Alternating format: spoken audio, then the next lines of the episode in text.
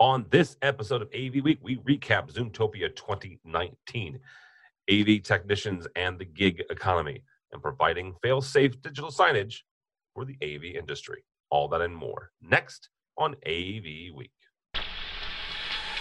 The network for the AV industry. What are you listening to? This is AV. This is AV Nation. This is AV Nation. This is AV Week, episode 426, recorded Friday, October 18th, 2019. It just works.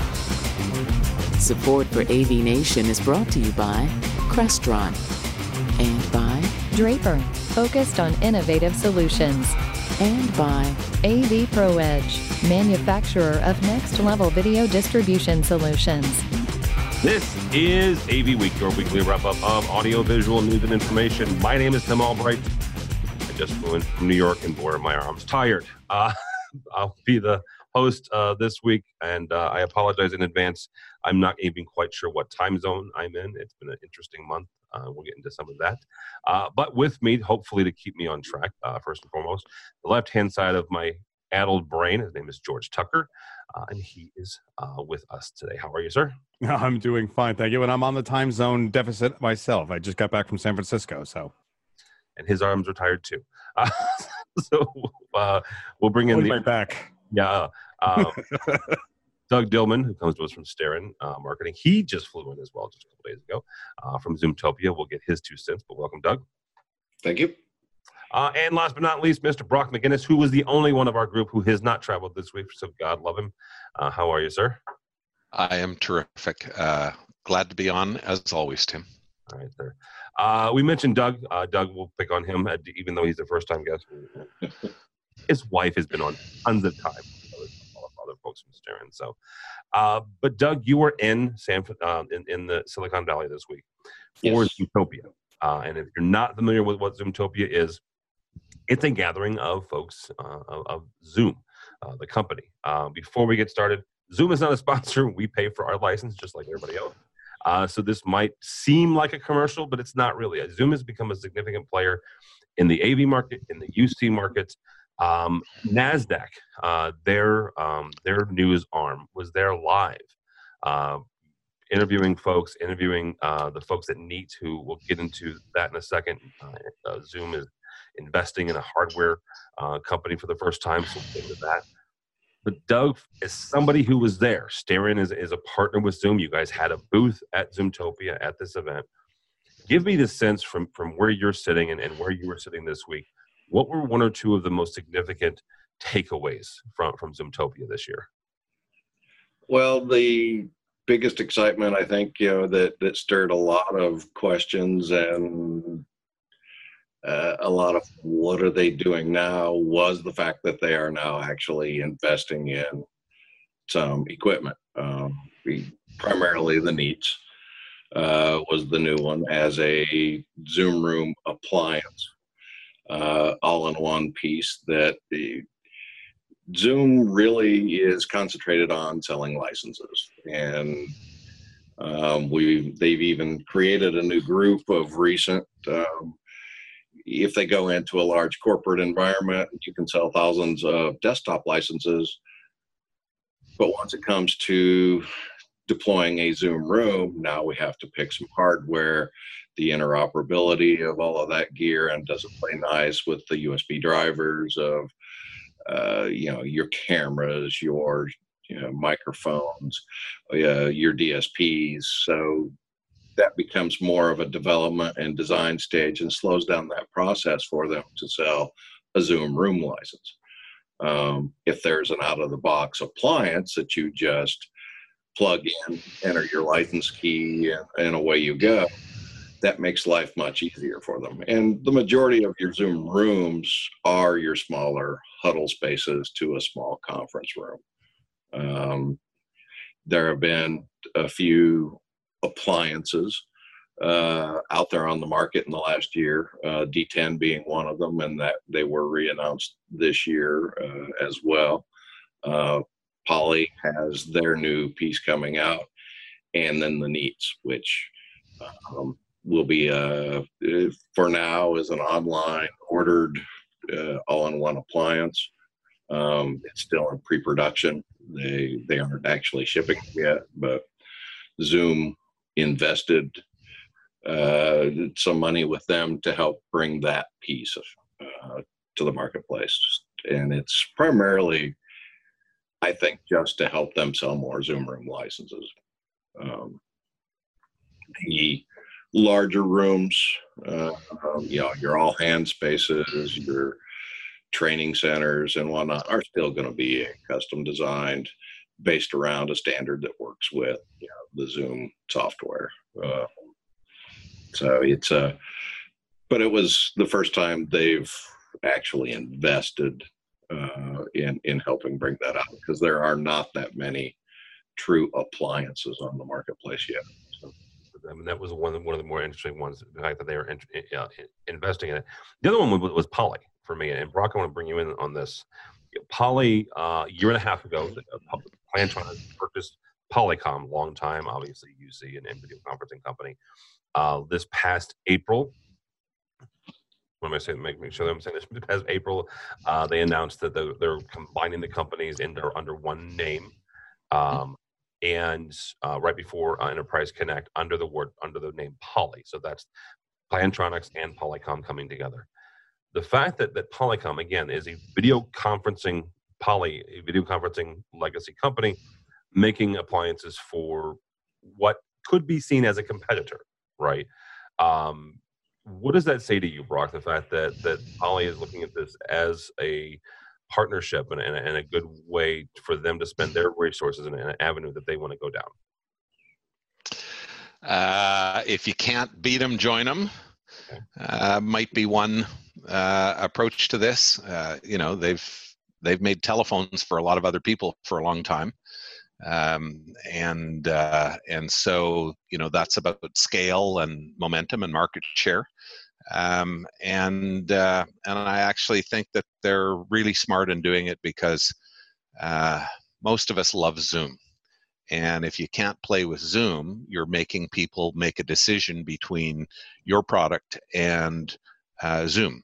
And now you can say, hey, you can do Zoom for all of your external conferencing, or you can use some of the same hardware to do some, you know, higher security internal conferencing, and really only have to buy one set of appliances or hardware to accomplish two objectives. You know, play with the bring your own device crowd, or and because that to me is how corporations are mostly using Zoom, is as an external source, and then you know, continue to communicate with your legacy Polycom gear that, you know, you've spent tens of hundreds of thousands of dollars with us on. I like it. Mr. Tucker, when it comes to this announcement and obviously the rest of the one that happened at Zoomtopia, something that we were talking about before we ever press record on this, at what point does Zoom become ubiquitous? Do they become the proverbial Kleenex or Xerox, or Google even? When does it become, you know, just Zoom me? When do they go from being a company to becoming a verb in the lexicon? Right about now, Funk Soul Brother. I mean, truly, it's true. I mean, this is the first step. Like, what did we have? We had big corporations that dedicated themselves to very finite lines, the Polycoms and other telecom and teleconferencing companies. And then you had the Crestrons and the AMXs of the world trying to control them and be part of it, and then put out their own product lines. And here comes, well, what I like to call the virus of free, right? Zoom was free for many users. And then you had corporate licenses for all the add-ons you wanted, but it was fairly cheap. And all those other companies that were with them at all those shows that we saw at Infocom, and the new and developed, right? The new and hot little, what was that little section called? I can't remember. And Infocom, we had a little section of all those little booths of the new innovation showcase. Innovation, right? Okay, innovation showcase. But those are where that's coming from. And this step from just being a software codec to providing the complete solution, I think, is a remarkable idea. And we called it a couple of months ago when we talked on a couple of shows past, where this is where it is. Because what do we always say? You want to rule the ecosystem. And once you rule the ecosystem, yes, you can make profit within that line.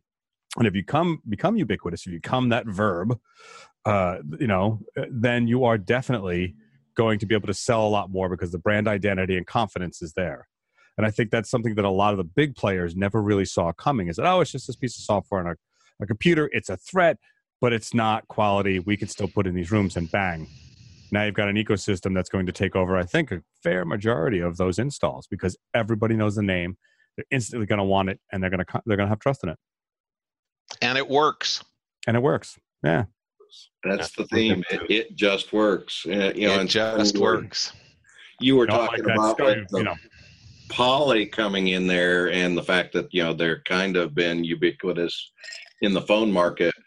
That was the other large push at Zoomtopia, is Zoom Phone is ready to go, which is, of course, why I think Poly, got the FaceTime with the execs at Zoom of, your hardware can help roll out this Zoom Phone. So there's only a couple of major players that are have pretty much standardized, if you're just going to do phone, or if you're versus doing soft phone versus rolling the entire Zoom ecosystem, because they play really nice together.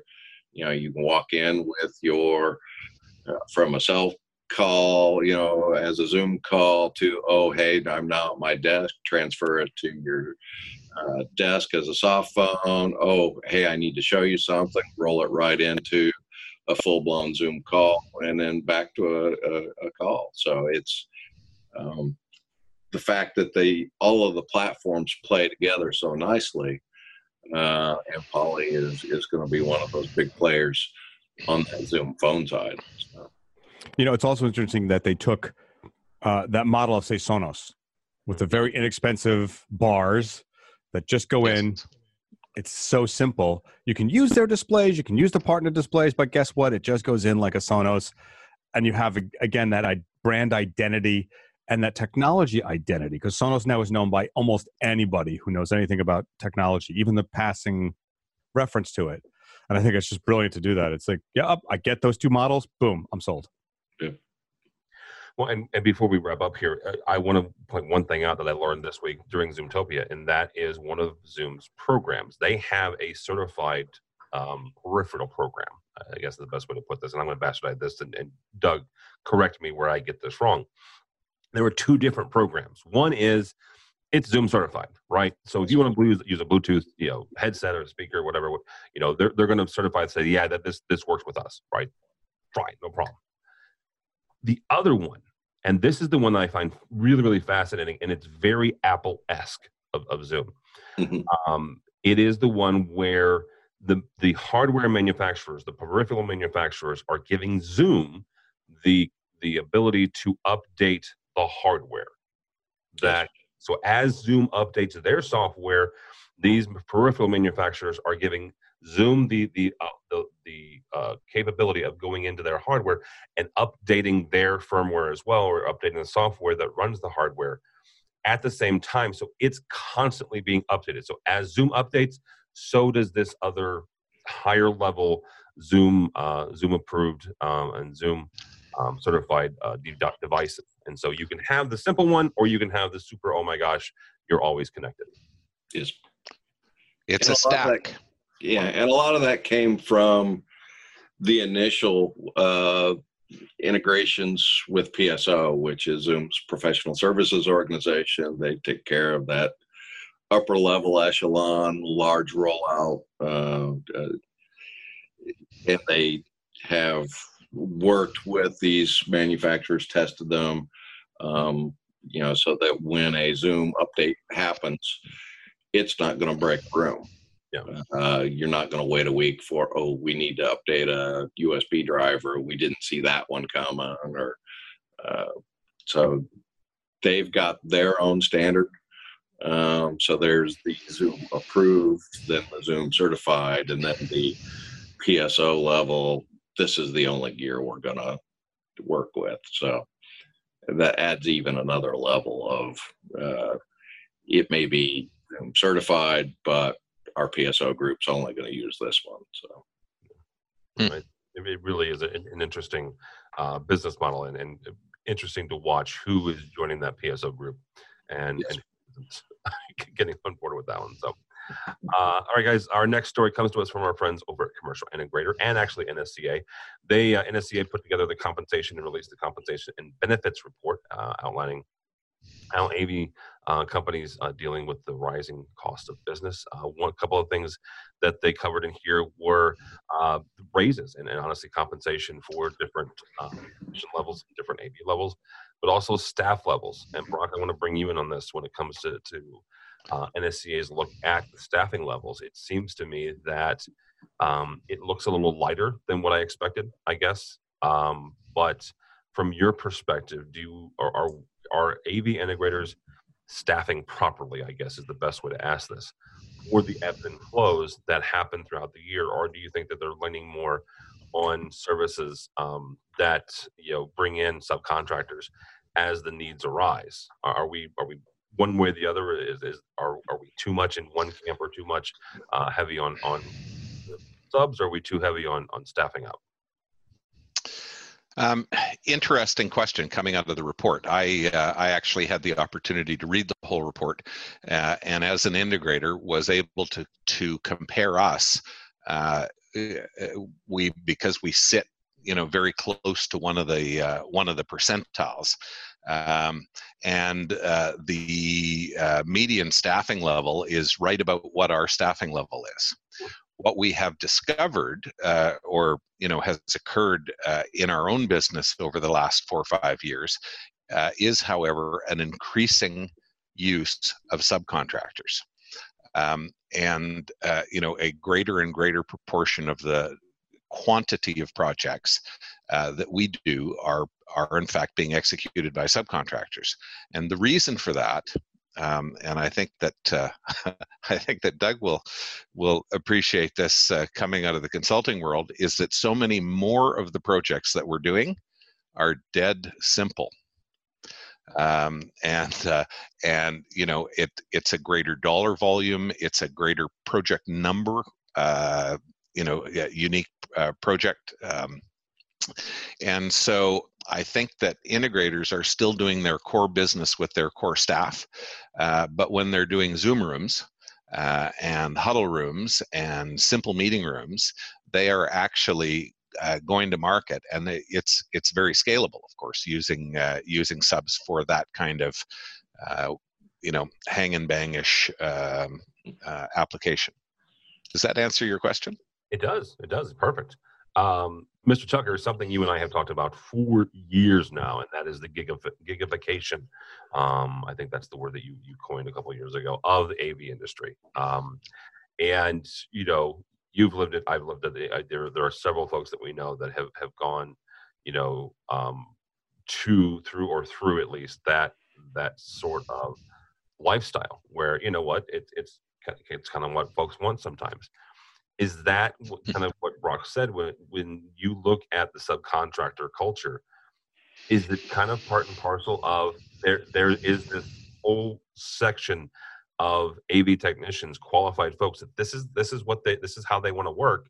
So Brock's folks can say, okay, sure, then we'll hire you when we need you. And the folks that are working that going, that sounds good to us, right? As opposed to, working someplace for 40 years and getting a gold watch at the end.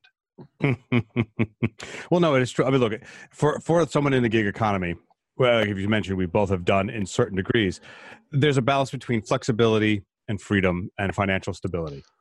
And as a freelancer, you can line up enough work that you get done what you need to do financially. Look at it this way. I work union now, but I know a lot of guys who have to work to a certain degree so they can take those 2 weeks off, because the way the checks come in, you have to guarantee there's still checks coming in while you're on vacation, and then hop right back to your 120 hours a week to make up for that until you can get through the process of being stable again. It does help businesses like integrators because they don't have to have that onboarding of the benefits, right? I mean, that's part of it. A contractor is not on your policy. You don't have to give them insurance. You just have to protect them against injury, which is expensive enough in itself. So there's a win-win on two sides if both parties are really, really into what's going on there. I've seen this happen in the staging business. We go through cycles where companies are fully staffed and then business becomes so gangbusters that they decide that it's too much weight to have that staff on hand, and they start spinning them off to be contractors and independents. And then 5 years later, the cycle comes back because business has ebbed and flowed and you want a core staff to do what you need. As Brock said, you have a core staff that you trust, and sometimes those manager contractors, right? Or are they just independents? And then you come back to that. So it can be a win-win, but it's a tough life. I mean, it's like living on the road. You got to know where you're going and you got to know how to get done. And the problem I have is that as an employee of, say, Brock's, I could probably ask for training and get compensated for that training and have time for that training. As an independent, I've got to meke out the time to get trained and be certified on my own. And therein lies that sort of, you know, balance of, can I get myself up to where Brock's company needs me and trust me, but I have to make sure I'm not getting paid for that time. But you are, George, getting paid for that time, because if, for example, you were on staff with us and maybe we paid you $37.50 an hour, whereas if you're a subcontractor, you can command $45 or $50 an hour. I have the flexibility of not having to pay you when I don't need you, but when I need you, I'm willing to pay much more. So, you know, you've got the benefit. What you don't have is a guaranteed 2,000 hours a year. Yeah, true. Doug, to Brock's point about, you know, Doug was a consultant in a former life. Yep. Does Brock make a point about the fact that a lot of the consultant-driven projects, go back to Zoom for a second, not to pick on them, but the Zoom rooms are pretty dead simple when it comes to, you know, both the deployment and the commissioning. Does that lend itself more towards this, you know, ebb and flow of contractors? I think it does, as long as as long as we're talking that conference room, that mid to small conference room to huddle space. Yes, those are very easy, and it lends it, you know, to that model quite well. When you get into the larger rooms that are still incorporating the Zoom, that gets more difficult. You need to have somebody that has the certifications for the DFP, for the, you know, programmable mics and a lot of that equipment that some of your subcontractors are not going to have those certifications. There's a fine line. Yes. And in most of the, if it's a large deployment, you're going to have a mix of them. So, it makes it very difficult to say, I'm just going to farm this one out to my favorite sub. You really need to at least provide a project manager to commission the rooms properly. Otherwise, you know, Zoom is all about happiness, you know, meet happy. So if they don't do it right, you're going to hear about it quickly. All right, guys. As we wrap up here, last story here comes to us from our friends over at AV Magazine. And story about the Statue of Liberty and their digital signage, the back end of that. If you visit New York and you go to the Statue of Liberty, there is an exhibit there. They recently completed a $100 million beautification project on Liberty Island. The back end of that is actually powered by 80 BrightSign media players. Now, one of the things, and I told you guys here before we started, probably one of the things that caught my eye is the fact that I was in New York this week for New York Digital Signage Week.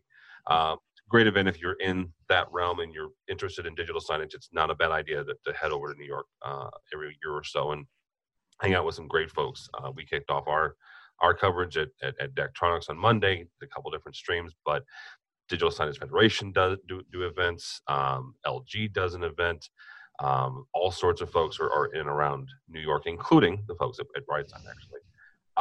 Mr. Tucker, I'm going to start with you on this. As digital signage becomes more and more of a vertical and more of a revenue generator for traditional integrators, you know, what are we looking at when it comes to, honestly, back to education and making sure that these folks understand, you know, whether it's BrightSign or whoever the content management system that they're putting in, make sure that these folks are up to date on what the technology, right, the actual nuts and bolts, the LED or the LCD or whatever they're using for the signage, that part works, but also the back end and the stuff funneling and feeding these displays, that content part, that folks understand and or at least versed and educated on how these things work. Well, education, I'm going to tell you, is probably at a loss, because we all know that's just eventually we hit the tenured PhD who doesn't want to give up stuff, and that foibles all of it. So, you know, look, museums and these kind of exhibits are that sort of example where they have learned through experience, through tragic events. Even here in New York, we can say 9/11. Several of those museums that were down there, I happen to be one of the maintenance contractors on, the Museum of Jewish Heritage, the Police Museum, the Fire Museum, that kind of stuff. And the fact that we had active backups to those systems meant that we could replace them and get them up and running within 3 weeks of that tragic event. So we could have systems ready to go. And I think that taught a lot of those institutions and the institutions who watch them that that's important. Having the latest technology, that's a fight of cost versus it still works. It's a museum, don't bother me, you know, until they get a grant or they want something new and they're not having as many visitors, right? That's their motivation. How do I draw more visitors in? Okay, I want the new technology. But the backup side of it, like they're describing here, and the reliability of those units, that's important. Back then, it was the Pioneer DVD and their Laserdisc players, right? Those are rock solid systems, right? We all know them, the 4400, 7700 lines. Those things survived all that. And understanding that we had backups for them is what they learned was really important. And when they progressed into building out, say like the Museum of Jewish Heritage and those guys, they put in redundancy systems as part of the bid because they knew it was important. And that's the lesson. Those are the case studies they have to see to understand that yours may not be as tragic as that, but you want to be up and running within a week, or do you want to wait 2 months? Yeah. Doug, I am going to pick on your former consultant life. Is it something that you can, as a consultant, as a design consultant, you can start putting in and working with the clients and educating them? Say, look, this is something that's important. Sure. I certainly, as a hardware backup, you know, and redundancies so that you can, you know, replace a piece of gear very quickly. The fact that most of your signage now, you know, your standard sign is basically, you know, cloud-based. So you've got a redundant backup there already. You know, so it's, you know, when you're talking about a bunch of $79 sticks on a bunch of TVs, it's getting very inexpensive. It becomes more of a commodity, and the only way to make any money is to get into the content creation side of it. And it's, you know, once it's created, it's primarily loaded to a cloud-based server somewhere, so that, you know, you're building that redundancy in and makes it quicker and easier to bring it back up.